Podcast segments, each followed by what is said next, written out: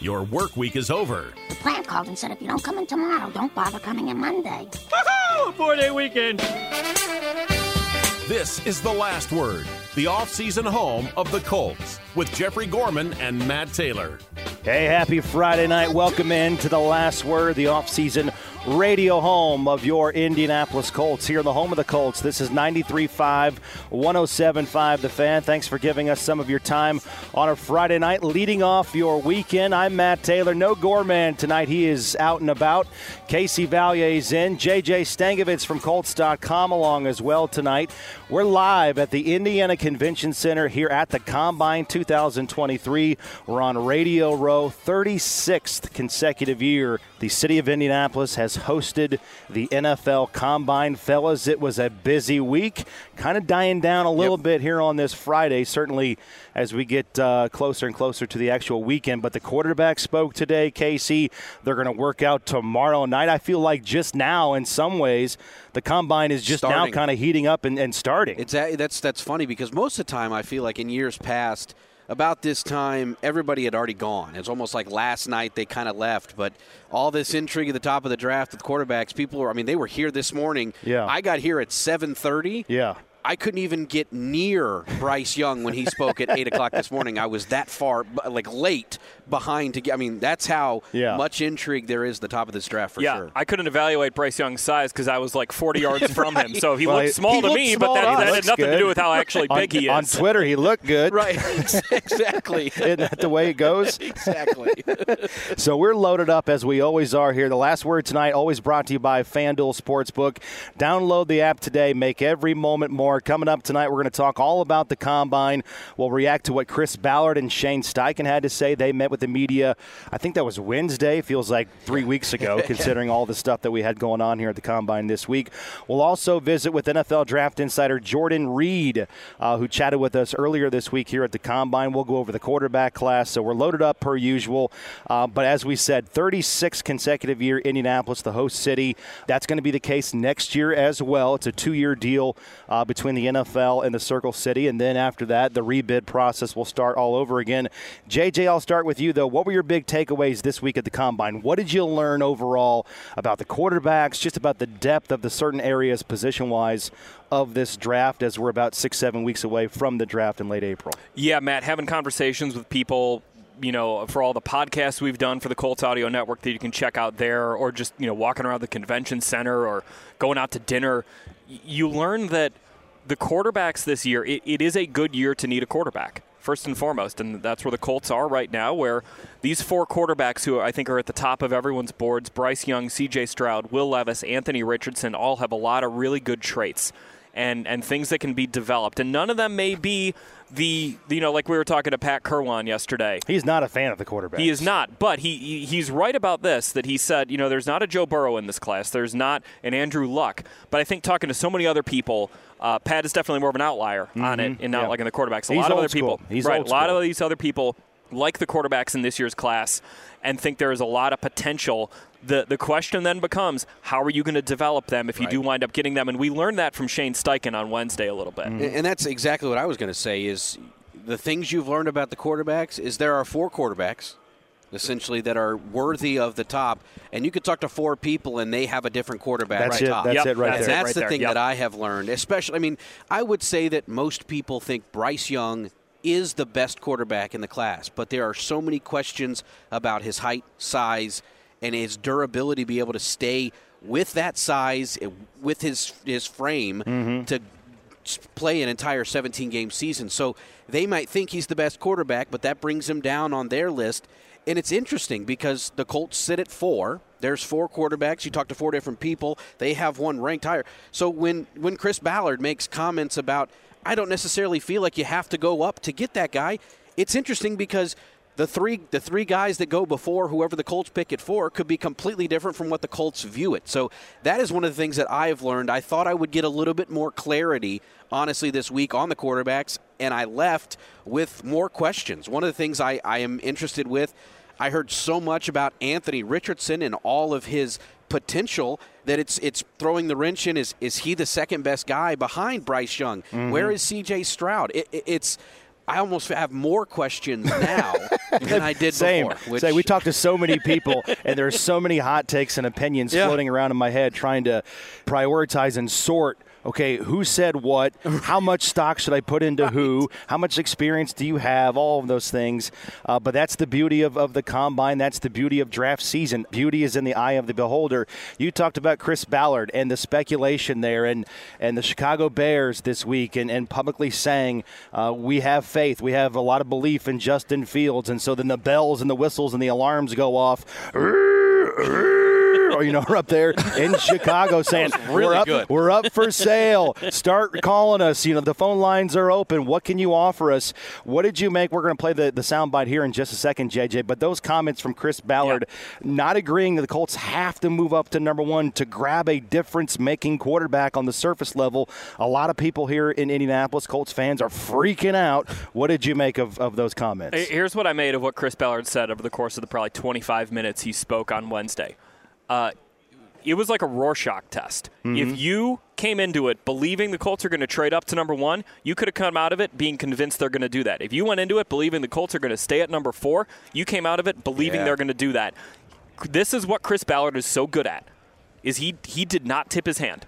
I, any anyone who I, I think says he tipped Yeah, his what- hand was probably already say? thinking the Colts are going to do that. Right. So what we learned is the process for when a decision might be made on whether to stay at four or to move up in the draft. The Colts are not there yet. They are not at that point where anything is imminent, where anything is close. And I mean, look, like Shane Steichen got in the building two weeks ago. Right. Shane Steichen barely has had time to like eat dinner, let alone take a look at the film of these quarterbacks. So now when you bring Shane in, who's going to be a big part of the process, this is when the Colts are really going to start evaluating the you know and and really locking into that draft board. But that's going to happen over the next month or two.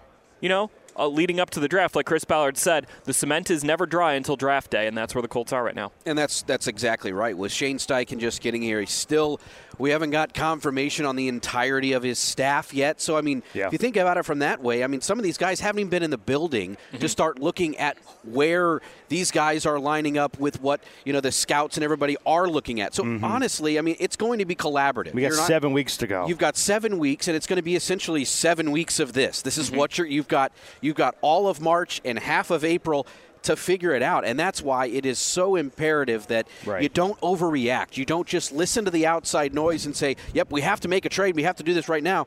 It's it's one of those things that I'm sure there's a lot of people that they dislike the value of, of what Chris Ballard does with the patience and kind of letting everything happen. But Right. that is so important right now because if you overreact and then you look at it and in, in a month and a half you look and go, we could have gotten our guy at four, we could have gotten our guy at 7 and instead we traded all of this to go to one. Mm-hmm. One. We still you know, coulda got him. it- that's the thing. Right. So it, it's Yeah. some one of those things where patience really is key because you got a lot of time. Sure. It's it's going to be it's going to be feel like a short time, but you got a lot of time to evaluate and you got to make sure you make the right decision. No, it all depends on the Colts evaluation, which we're not going to know the answer to that until late April. Again, here's Chris Ballard on not necessarily buying in. The Colts have to move up to number one to grab their top quarterback. to move up, you there's got to be a guy worthy of it.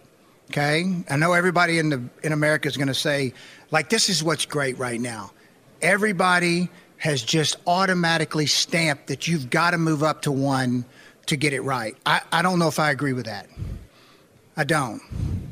And but that's going to be the narrative, and that's okay. Y'all got to write something. You got to keep the news flowing. So, but I don't necessarily know if that's the. I don't know if that's the the right course of business. If when we meet as a staff and we say, okay, this is what we need to do. This is the guy for the next 10 to 15 years, and we think he's the right guy. Sure, we'll do it. But who's to say we won't get one at four? Again, that's Chris Ballard. That was from earlier this week on, not on Radio Row, but just over the curtain, if you will, Right. uh, the press conference area here in the uh, Indiana Convention Center. We're on Radio Row tonight with uh, Casey Valier. I'm Matt Taylor, JJ Stankovitz, no Jeffrey Gorman tonight. This is the last word here on 93.5 and 107.5. The fan, head coach Shane Steichen, also met with the media this week, and he talked about the process of trying to project what quarterback prospects can turn into NFL franchise quarterbacks at the next level. Here's Shane Steichen on that. That's a great question. I think you got to see the future. I mean, that's sometimes that's probably one of the hardest jobs is predict the future of these young guys. But what can they be, what their capabilities are. I think all these guys in this draft have talent. Um, and then how do you elevate their talent, you know, as coaches and putting them in position to succeed? But that's a great question. Um, again, as coaches, we got to do a hell of a job of evaluating that and seeing what they could be. So there you go. That's the new head coach of the Colts.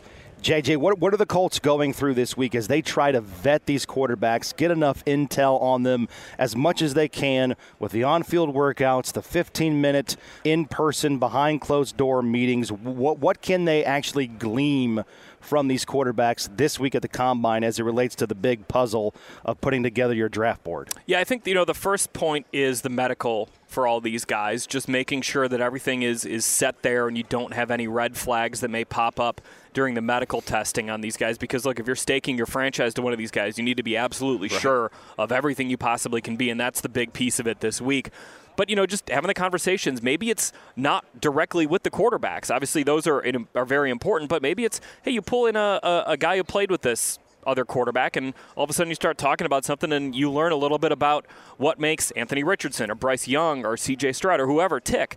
And those little bits of evaluation and those mm-hmm. little bits of information are incredibly important. And when you have everyone together in a setting like this at the NFL Combine, there is a lot of information you can get directly or indirectly about these quarterbacks. And that's key. I mean, you want to be able to find out everything you possibly can about these guys because ultimately, let's say you take a quarterback, this could impact the franchise for the next decade plus.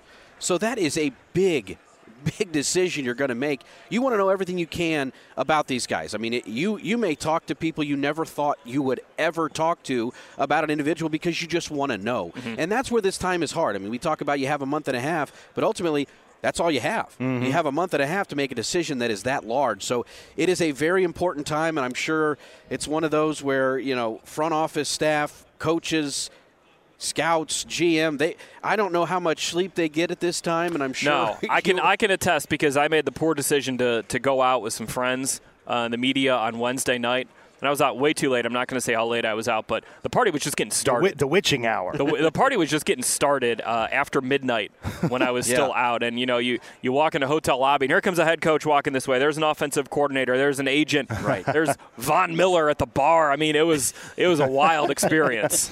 and you know, we're going to talk. I mean, guys are going to talk to C.J. Stroud's barber back right. in the day. 100%. We're going to look up Bryce Young's little league coach. I mean, that's how big this goes, or how deep right. it goes, right? In trying to evaluate these things and get get enough intel on these guys with the magnitude of the decision. One thing we do know, JJ, is that Chris Ballard's not going to put a whole lot of stock and a lot of emphasis on the on-field workouts this yeah. week for the quarterbacks. Yeah, I mean, he said the, the you can learn what you need to learn from the film. Mm-hmm. You know, you, you don't need to and see that, it on the field. And that goes back two, three years right. for some yeah. of these guys. Well, and you're watching these guys in person as you're sending scouts. Right you know, you're watching Will Levis not only in 2022 but in 2021. Right in you, person. What something Chris Ballard said that's really important is you work about a year ahead mm-hmm. on the quarterback. So you know you in, in 2022, yeah, you might have seen these guys, but you probably saw them in 2021 in live and in person as well. I think for someone like Shane Steichen, it might make a little bit more of a difference to see him live just because he's a coach. He, he, yeah. he hasn't gone and he's seen these guys these play trips, live. Yeah. So when he sees how the ball comes out of these guys' hands in the live on field workouts,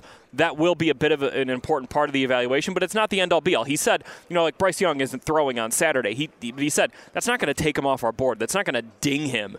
You know, right. it's it's just a very small little piece of the evaluation. Also, Shane Steichen and Chris Ballard they confirmed this week some changes along the coaching staff when they met with the media here at the combine. First, Gus Bradley and his defensive staff they're coming back, indeed being retained for 2023 after putting up some good numbers for most of the season last year. Casey, for you, how how important was it that Bradley comes back? You got some continuity there, but Gus Bradley's been a head coach in the NFL before. 100%. And also, he's got that relationship with Shane Steichen. So you mm-hmm. bring the continuity part into it, and there is continuity there between he and Steichen. So it's, it's one of those things that I think we would all agree the defense wasn't a top five, top 10 defense, but it was definitely a playoff caliber defense. So being able to keep that core together you know the focus was going to be offense. That's what we had heard for right. you know you saw the changes prior to the season. It, it's you knew that was to be expected. So leaving that intact and kind of just fine to that makes total sense to you. Yeah. me. Elsewhere, Chris Ballard acknowledged that Tony Sparano Jr., we all know that name, Yeah. taken over as the offensive line coach, been in the NFL as a coach since 2011, spent last season as the assistant line coach for the Giants, had the same position with the Panthers the year before, the son of former NFL head coach Tony Sparano. So that's why it sounds familiar to you. You like this hire. I, I do, and and I was talking about this with someone here this week about how the, the Colts went and they hired the New York Giants assistant offensive line coach and the New York Giants running backs Yeah. coach. So that tells you those two guys together probably are going to bring some elements in the New York Giants run game, which was very conducive to Daniel A Jones la Daniel Jones. and Saquon Barkley. You Mm-hmm. have a guy in you know Jonathan Taylor who is a, a very good one to one comparison for Saquon Barkley. They're both extremely talented running backs who, when they're at their peak, are the best running backs in the NFL. And I, I was talking about this with someone who said that just shows Shane Steichen's scheme flexibility. That he's not necessarily coming in and saying, we're running it the way that we ran it in Philly because I saw it work. It's, hey, you know, these guys probably have some interesting ideas mm-hmm. about the about some run concepts that they can provide, and I want to go get them. I want to go hire them. I love that about this coaching staff that it's not just a bunch of guys who Shane Steichen is friends with. You know, he has a relationship with Jim Bob Cooter coming in, but no prior relationship with Tom Manning, none with Tony Sparano Jr., none with DeAndre Smith. So, and, and none with Reggie Wayne, by the way, we're going to get to in a second. Yes. Um, I like that.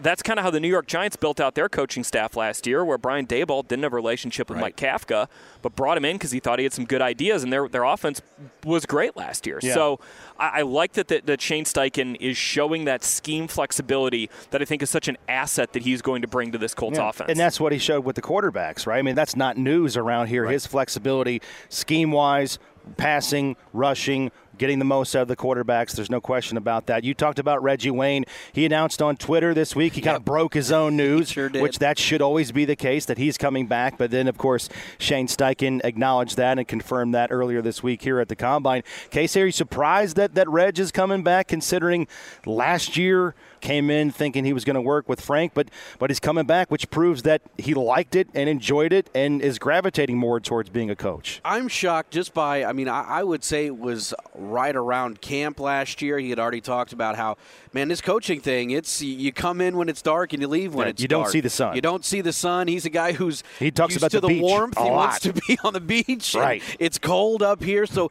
in that aspect, I am a little surprised, but it's one of those things. I think Reggie Wayne's going to have a job here as long as he wants it. And Mm-hmm. you see the way the wide receivers gravitated towards him, the, the impact that he Mm-hmm. had. I do think it resonated, and that is one of the reasons I think ultimately he is back because he probably saw that. He saw that, hey, they're actually listening to my voice, and, if and they're getting I- better. And they're Yeah. getting better. If I can help out anybody, that's Reggie. You know this. If he can help anybody get better this much, he's going to do it, and that's the thing that I think you see. I mean, Reggie Reggie has a job at the Colts, not just because, and not not because, frankly, his name is up in the stadium, but because he's a really good coach. 100%. I think that's the thing we learned about Reggie Wayne this year is that he's a really good coach. He can grow. And and the work that he did with Alec Pierce, you know, I remember talking to Alec during the season about just the things he's picked up from Reggie and you know, Reggie doesn't put his film on. Reggie doesn't say, "This is how I did it. Go do it my Right. way." Mm-hmm. He he really teaches these guys and emphasizes certain things where he can lend his expertise, and it's not because I'm a 14,000 yard receiver who should have a gold jacket by now, which is ridiculous that he doesn't, but because I, I have a, a deep investment in teaching these guys some things and, and helping them learn and grow. There you go. Good stuff so far on Radio Row here at the Combine. That's JJ Stankovitz. Casey Valier's along as well. I'm Matt Taylor, filling in for Jeffrey Gorman tonight. This is the last word, of the offseason home of the Colts. We're just getting started. Loaded up with you until 7 o'clock tonight. When we come back, we're going to go more in depth on the draft in this quarterback class, break down some strengths and weaknesses of the top gunslingers here in 2023. We'll do that with Jordan Reid, NFL Draft Insider from ESPN and ESPN.com. Jordan Reid joins us on the other side when we come back. This is the last word on 93.5 and 107.5 The Fan. Welcome back off-season radio home of the Indianapolis Colts from the Indiana Union Construction Industry radio studio. This is the last words, the off-season radio home of the Indianapolis Colts with you every Friday night here on the home of the Colts, 93.5, 107.5 The Fan. I'm Matt Taylor on Radio Row here at the Combine, joined alongside Casey Valier, JJ Stankovitz from Colts.com. No Gorman tonight. Do we know where Jeffrey is?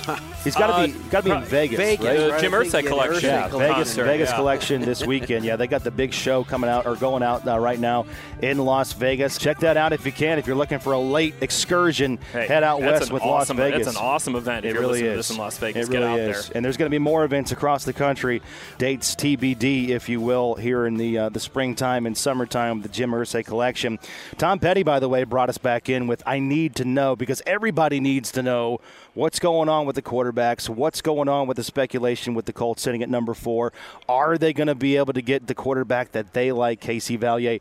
How, how many people would you suggest were in front of C.J. Stroud and Bryce Young earlier today? Oh boy, I mean, I, I, I and that happened I'm- early. It right. happened around I mean, seven fifty, eight yeah, I o'clock mean, this morning. I would say they got there about seven fifteen or earlier. I mean, I like I said, I got there at seven thirty, and I was way back. I would say at least one hundred and fifty. You ever been to one of those concerts where you got the headliner that's playing at 8 a.m. or 8 p.m. and G- GA tickets, yeah, right? People, room people only. show up at 7 a.m. Yes. That's why I, I just figure someone just like slept here last night to get first in line for Bryce Young. So I took a picture and, and I was showing Matt and, and George Bremer, who covers the Colts and Anderson. He was front row, and, Matt goes, "What did George get here? Four o'clock, or did he just not And he drove from Anderson, right? Drove which from means he got may up at 3 o'clock. from yesterday. That's good stuff, man.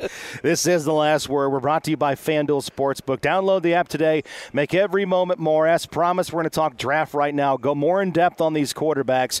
Earlier this week, myself and Casey Valier, we talked with Jordan Reid. He's an NFL draft insider from ESPN. We got his feelings on the quarterback class and which of these gunslingers he's most bullish on when it comes to the potential of being franchise quarterbacks at the next level in the NFL. So, I mean, you're going to hear about the top four guys, and I'll just start with Bryce Young of Alabama, the player that I like the most at the position. But the one knock that you're going to repeatedly hear about him is the size. We'll see what he does end up measuring at. I think the quarterbacks are doing measurements on Saturday morning this year, which is a little bit different. So we'll see what he does end up measuring at. But with him, as far as just playing the position, he has everything that you want. The, the moxie, the mentality that he plays with, the killer instinct, the poise. He plays with the same heartbeat no matter the moment of the game but it's just the size. You just have to be comfortable with him being an outlier. This is just something that we haven't seen before. And if I had to guess, he's probably 5'10 and a half, 195 pounds. As long as he hits that threshold, I think he'll be okay as far as going early, uh, as far as the top five, but we'll see what he does. Now, with that, does it matter? I mean, I want to know how much that measurement here matters because more than likely that's not what he's going to be playing at. Right. You kind of want to look at what that tape is. So, so how much? I mean, I know it's impossible to, to know what every GM is looking mm-hmm. for and what you know. Everybody has their thresholds, but how much does that matter? How much will that matter? What he weighs in here as compared to what he even does at his pro day? It's really a team by team basis, just because there's some guys that like those bigger statured guys, just because they like to involve the quarterback in the design quarterback run game. And Bryce just doesn't have the body to consistently hold up to that type of playing style. And you see younger guys like Joe Burrow and Justin Herbert and Jalen Hurts, these guys that are involved in that quarterback design running game. That's just not really Bryce's game. Now, Bryce is a, I wouldn't say really good athlete. I think he's probably a B level athlete. He uh, he's able to get himself out of harm's way. He's not a statue back there by any stretch of the imagination, but you don't want to consistently involve him as far as taking hits as being a plus one in the running game. But like I said, as far as playing the position, he has everything that you want. It's just the size. Now, I know with that, it's hard to say what it's going to do for the future, but a guy like Bryce Young, never seen, you know, 5'10, 185, whatever it is he's going to measure at. Is this something that if he can prove that he mm-hmm. can make it, what is that going to do for that position for the next Yeah. decade? Well, we've seen it already. I mean, Kyler Murray. Right. I mean, it seems like there's Yeah. always exceptions, but Yeah. you're kind of getting lower and lower on those. Yeah. Ex- so, uh, what is that going to do? It will, it'll be huge just because I think size is something that evaluators have gotten a little bit more passive about, especially seeing guys like Drew Brees and Russell Wilson and being successful, and now with Kyler Murray. Um, I think it's going to help Bryce. But like I said, it's just everybody has their different thresholds. So that's, it's going to be a team by team basis. Yeah, put your GM hat on. I mean, Mm-hmm. Chris Ballard spoke earlier this week saying, you know, I don't know if we have to go from four to one to get Yeah. a difference maker. But if you make that move from four to one, the guy you, you have to be so sure on. You have to be so Yeah. convicted on. There can't be a shadow of a doubt that this is your franchise quarterback because we all know what happens if you get it wrong. So for you, do you have a player that you're so convicted about? Like if you're Yeah. if you're a general manager, is there a player in this bunch that you're just so convinced is gonna have a good pro career? Stroud would be that one. He would be the one that I would be most comfortable with just because he has the size that you're looking for. You know he's going to be able to step in from day one and be able to contribute. He's extremely smart, and then he's just so polished. And just to paint a picture, I like using cross sport analogy. So with CJ, he's like an ace pitcher on opening day. He's just so smooth. Okay. Um, he's just a natural at the position. He's so polished as far as read, see, re, read, see, and reacting everything. Right. And then he doesn't have a super strong arm, but he has enough to push the ball down the field. So Stroud would be the one that I'm most comfortable with that doesn't have a bunch of flaws. Yeah, talking with folks here, the, the comparison on, on C.J. Stroud in the, in the league right now is Jared Goff. Yeah. Do you see that? Because I mean, a lot of when people hear that, it, it doesn't. Depending on who you are, it doesn't get a lot of people fired right. up. Right. I mean, it's not going to get a lot of people fired up, but Jared Goff went to a Super Bowl. Right. Right. He was very successful for Detroit last year. And I think, especially in a class where nobody instantly loves a quarterback, I think you're going to be more safe with the floor of these quarterbacks. And I think CJ has the highest floor. He may not have the highest ceiling, but as far as being able to come in and contribute right away, as long as you have a good offensive line, a run game, and weapons around him, I think CJ. So you're saying he has the highest baseline Absolutely. as, as of far right as now contributing, going if in. Mm-hmm. they had to step on the field tomorrow, I think CJ would be your best bet. Now, when you talk about high, highest ceiling, I think we all know who that guy is with Anthony Richardson. I mean, the guy seems like just a freak athletically. He's got the size, got the arm Mm-hmm. strength. It seems like beauty is in the eye of the beholder. That seems like one of the things we've heard all week. Yeah. When you're looking at this, and you've got, I would say, the other two guys, Will Levis and, and Anthony Richardson, Mm-hmm. where are they on your comparison? And, and where is the gap between those two guys? Mm-hmm. Because I think we know where it is between those guys and Stroud and Young. So I put Anthony Richardson as my third quarterback in September, and everybody was like, "Whoa! Like, what are you doing?" This was when Hendon Hooker was making his high Yeah. ascension mm-hmm. and everything like that. But the best way that I can describe it is that there's so many different layers to his evaluation, and I'll go all the way back to last year. So last year he rotated time with Emory Jones, who ended up transferring to Cincinnati. Those two guys had no idea who was going to take the snaps the next series of the game. So I don't even count Okay. that past season as far as him starting. Last year was his first year starting to me. And they didn't let him do a whole bunch as far as the offensive scheme just because everything was pistol, play action faker, booting to his left and coming back to the right. So what we have to figure out is the why behind that. Why didn't they let him do more? And everybody looks on paper at the 53% accurate or completion percentage, but a lot of it is just footwork with him, which is you have to trust your coach coaching coming through the door. We see he has the bazooka arm strength. Right. He's not very accurate right now, but a lot of that is centered around his footwork. But as far as being able to see the field, the, the dissecting coverages, and then being decisive as far as knowing where to go with the football, he has that. But once again, it revolves back to the accuracy standpoint. He has to get better with his footwork. Now, I'll say this. The tricky part about his evaluation is that everybody wants to use the Patrick Mahomes blueprint of where you want him to sit for a year, Right. you want a seasoned veteran, but the only way Anthony is going to get better and work through these flaws Is is playing. to play. That's the tricky part about his evaluation. And, and that's one of the things. I mean, in the NFL, there's really no patience. It's- Exactly. It's really, really difficult. Exactly. Now, one of the things the Colts did, they have a new coach in Shane Steichen who's got, you know, a, a wide range of quarterbacks that he has had time with. And one of the things that he mentioned, how he thinks in the NFL, accuracy numbers, they can definitely increase. That's one way you can improve that. So, from a national perspective, a guy who has worked with a handful of different quarterbacks, is that a guy that you can see a Shane Steichen and a Chris Ballard kind of taking Yeah, a chance on because of the high ceiling? You can get this huge boom, and you got a guy who's already worked with a handful of different quarterbacks. Absolutely. And it goes back to the ceiling or the floor discussion. And if I'm Shane Steichen, I have to look to the future.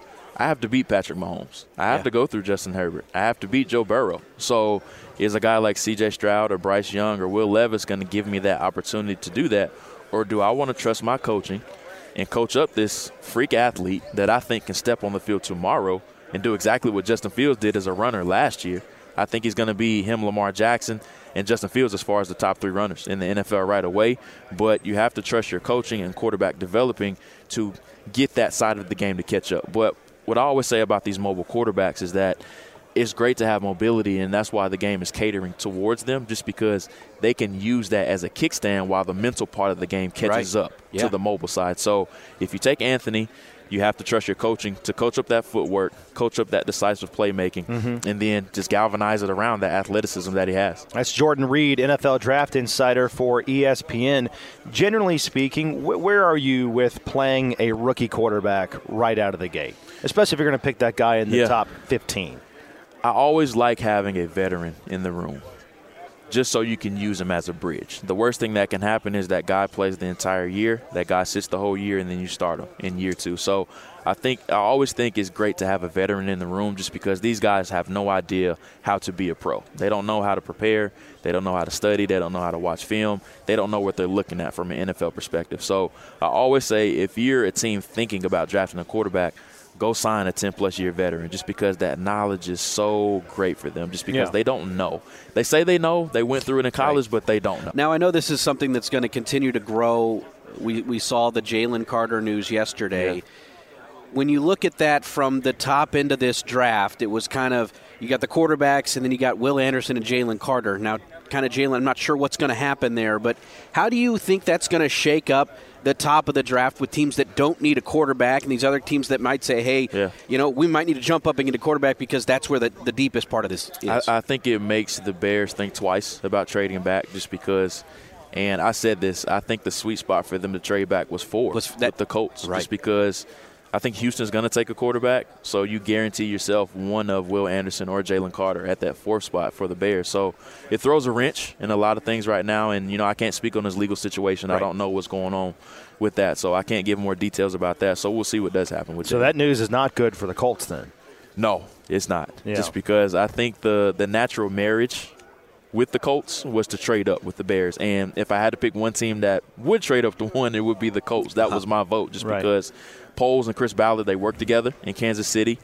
And then also, I think the Bears wanted to trade back and feel comfortable a spot of getting Will Anderson or mm-hmm. Jalen Carter. And then also, I'll say this.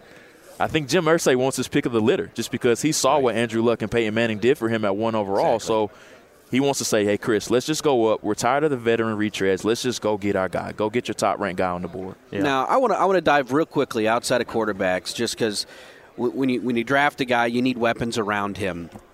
When you look at position groups, whether that be running back, wide receiver, tight end, where do you think the most value is in this draft? Because it seems like the last handful, it's been wide receiver heavy. Yeah. This year, it seems like maybe they're a little down, not necessarily a, a worse group, just not nearly as heavy at the top. Yeah, so we've been really spoiled with really good wide receiver classes Yeah. over the past few years. We've seen guys go top five, top ten, like Ja'Marr Chase, and a great class last year with Garrett Wilson, Chris Olave, and Jameson Williams going at the top, and Drake London too.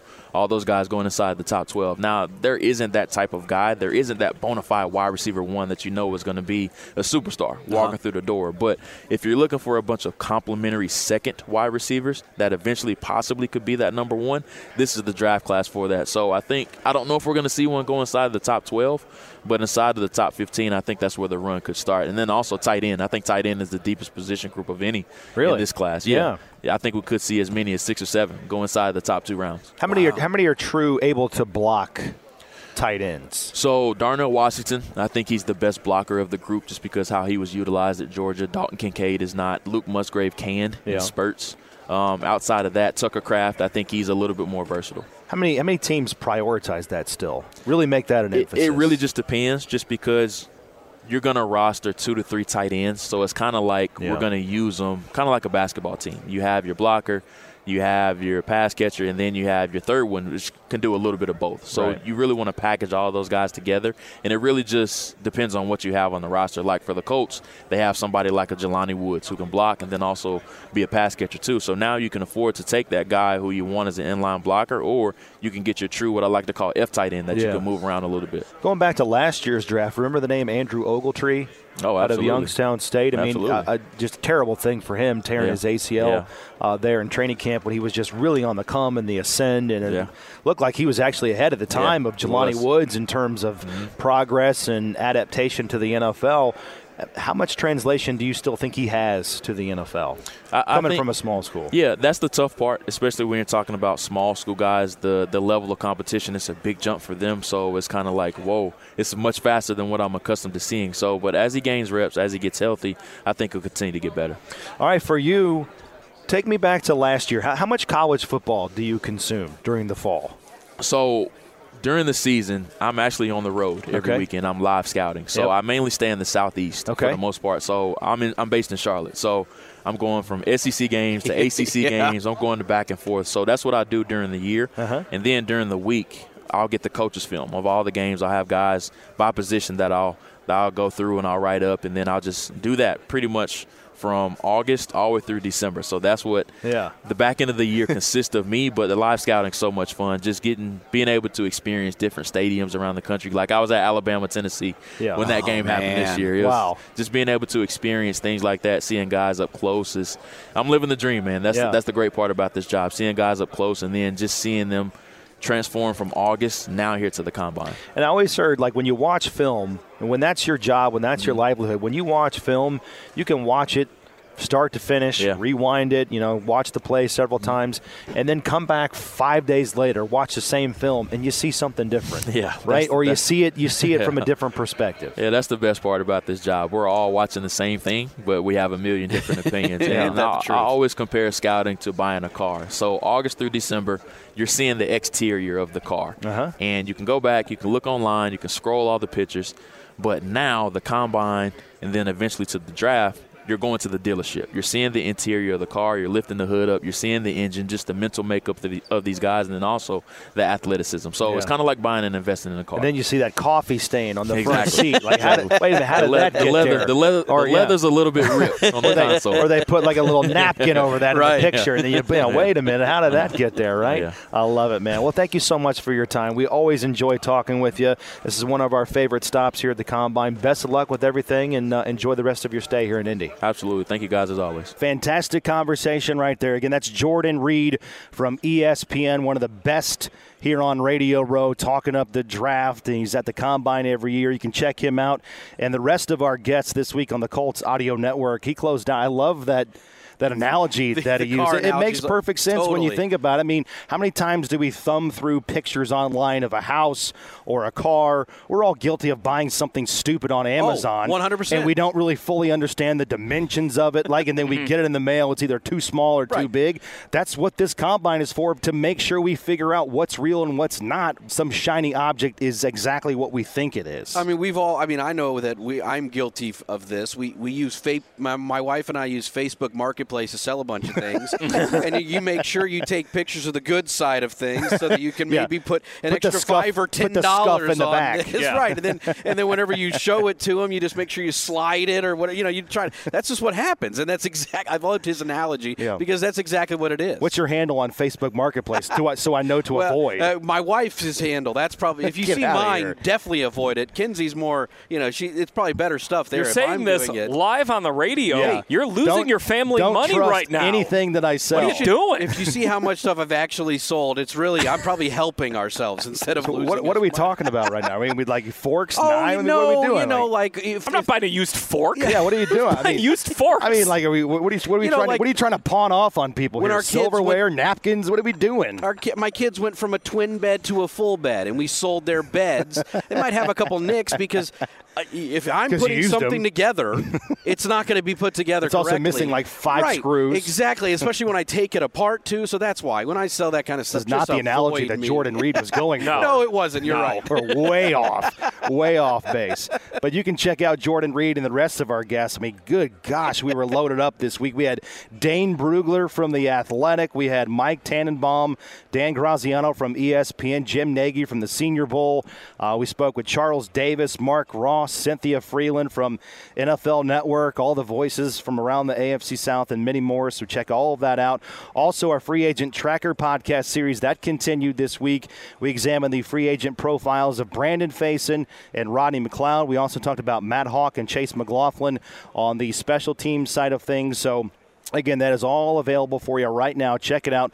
Colts.com, the Colts mobile app, and of course, the Colts audio network, anywhere you download your podcast. This is the last word brought to you by FanDuel and FanDuel Sportsbook. Download the app today. Make every moment more. We're on Radio Row. JJ Stankevitz, Casey Valier, I'm Matt Taylor, filling in for Jeffrey Gorman tonight. He's out and about. When we come back, we're back for one final time. We'll give you the Forum Credit Union question of the week, and we'll also discuss Shane Steichen maybe not being able to employ one of his favorite plays in his arsenal. That's the third down, the fourth down uh, rugby style play with the quarterback sneak. That's under scrutiny this week here at the Combine. So we'll talk about that when we come back for the final time with you until 7 o'clock tonight on The Last Word. We're back in a moment here on 93.5 and 107.5 The Fan.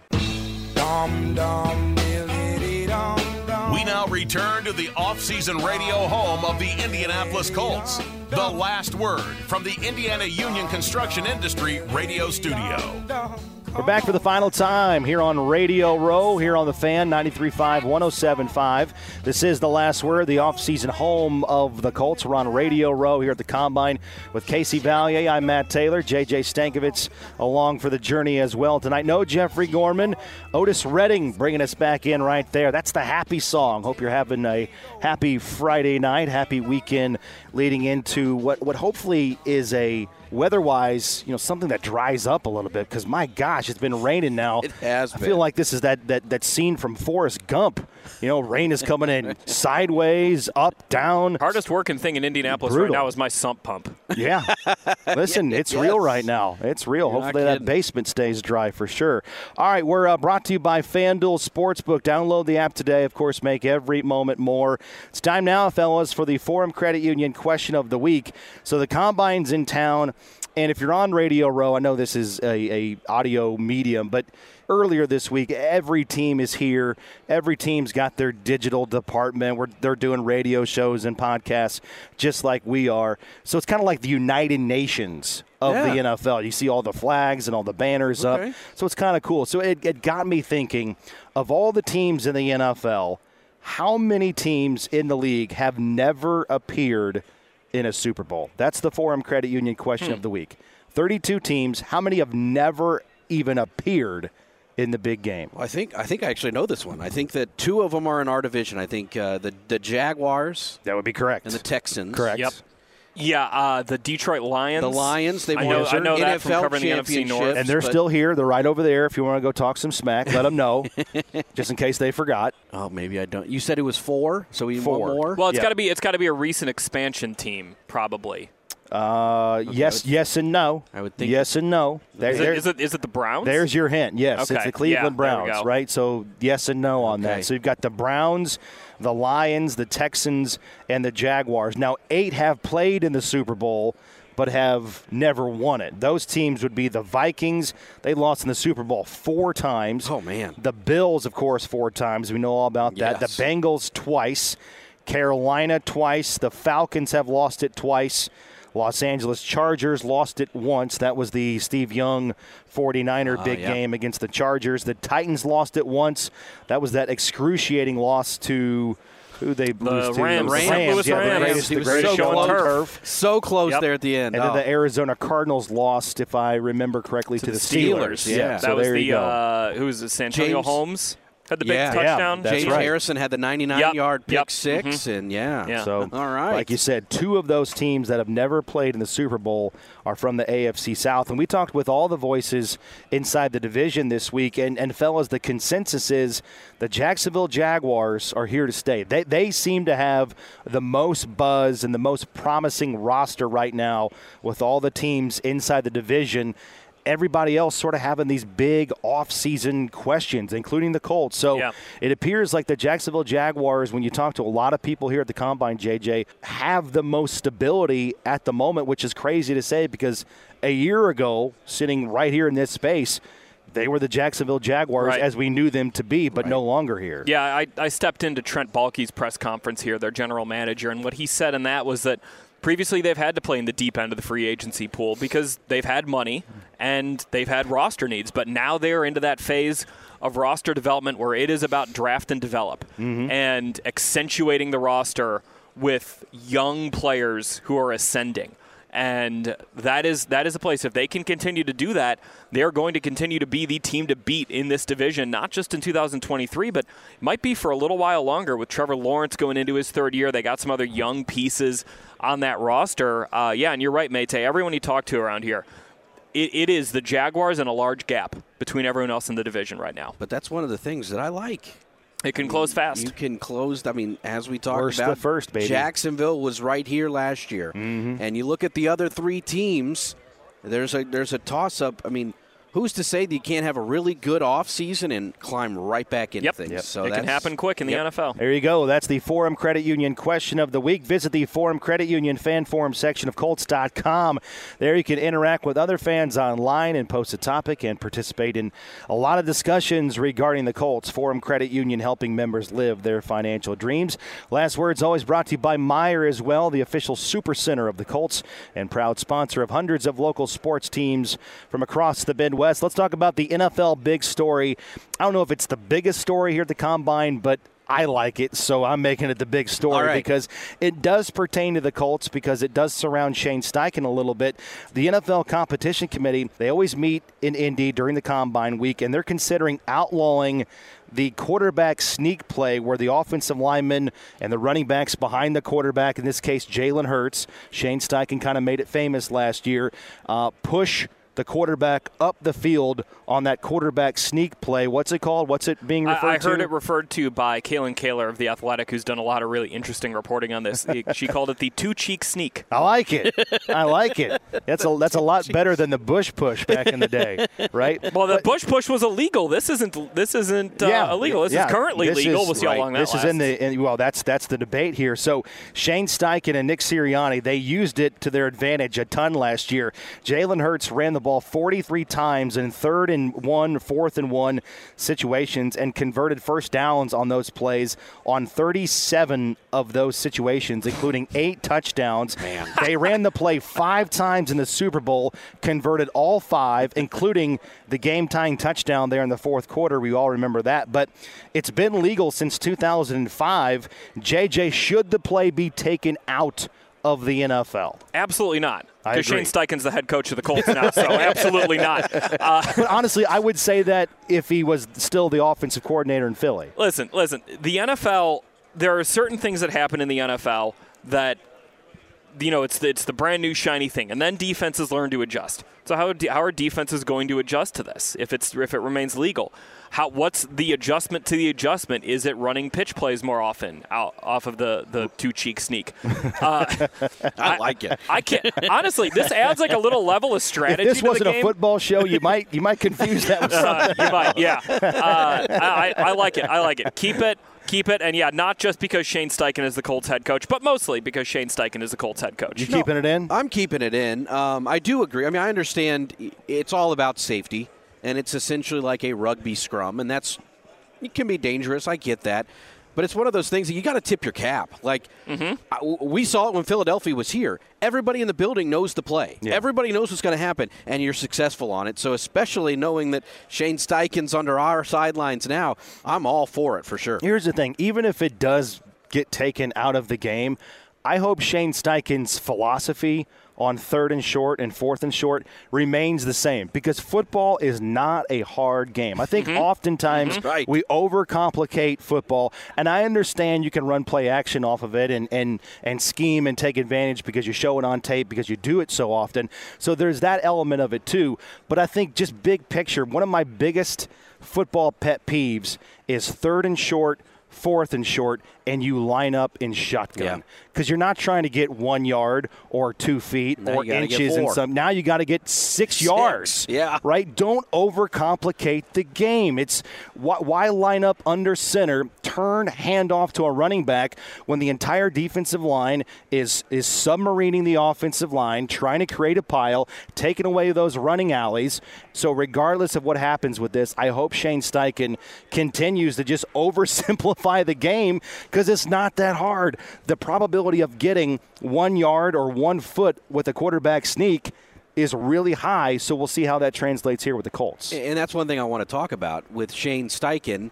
He took something and said, we can take this and run with it. So I like that mentality of his saying, you know what, if it's in if it's in the framework of the rules, we're going to do it. Right. So he, I have a feeling that let's say this rule gets changed, he's going to go, okay, if that's what we can't do, but this is what we can do, let's emphasize this and do that. I love it because it's a very creative way of getting yardage that's incredibly simple. And like Yes, you said, I love it. I love that. Do not overcomplicate the game. It's always good to end the conversation on Radio Row with a topic that ends in cheek. Okay? so anytime we can do that, I feel like we had a successful week here. JJ Stankovitz, Casey Valier. JJ, what are you doing this weekend, man? Celebrating the fact that you don't have to come here on Radio Row anymore, I suppose. Uh, no, I'm not celebrating that because I love this week. I love getting to talk to so many people well, from your, around your, the your league. turkey but- sandwich days are over. Yeah, that'll be nice. I'll, I'll, I'm looking forward to eating a better lunch. But I mean, actually, no, I should say the lunch here has been fantastic Yeah. compared to previous It years. They've really up. stepped up the game. Yeah. No, this weekend I'm uh, still going to write an article on Colts.com. I had a chance to catch up with Jalen Wayne. You might recognize that last name. He's a wide receiver from South Alabama who is Reggie Wayne's cousin. Okay. Calls him uncle because Reggie's quote a lot older than I am. Yeah. uh, and he wanted he wanted to make sure that made it into the story. Fantastic. Uh, and yeah, just about learning from you know wide receiver, young wide receiver, learning from Reggie Wayne about how to go about this process, little details in his game. I thought it was really interesting. Um, you know, seems like a really good kid. Looking forward to seeing what his professional journey uh, becomes, uh, and and the hand that Reggie Wayne has had in it already. Fantastic. Check that out on Colts.com later on this weekend. That's JJ Stankovitz. Case, what are you getting into? It's my wife's birthday on Sunday, so it's Oh. kind of her weekend. So Oh. Oh. whatever she decides to do, Facebook that's what we're gonna- Marketplace then. yeah. Uh, it's gonna be it's gonna be awesome. Make- Facebook make Marketplace some, it is. Make some extra dough so you can take her out to dinner. You can you can sell your fridge that's broken. You Exactly. just don't tell anybody.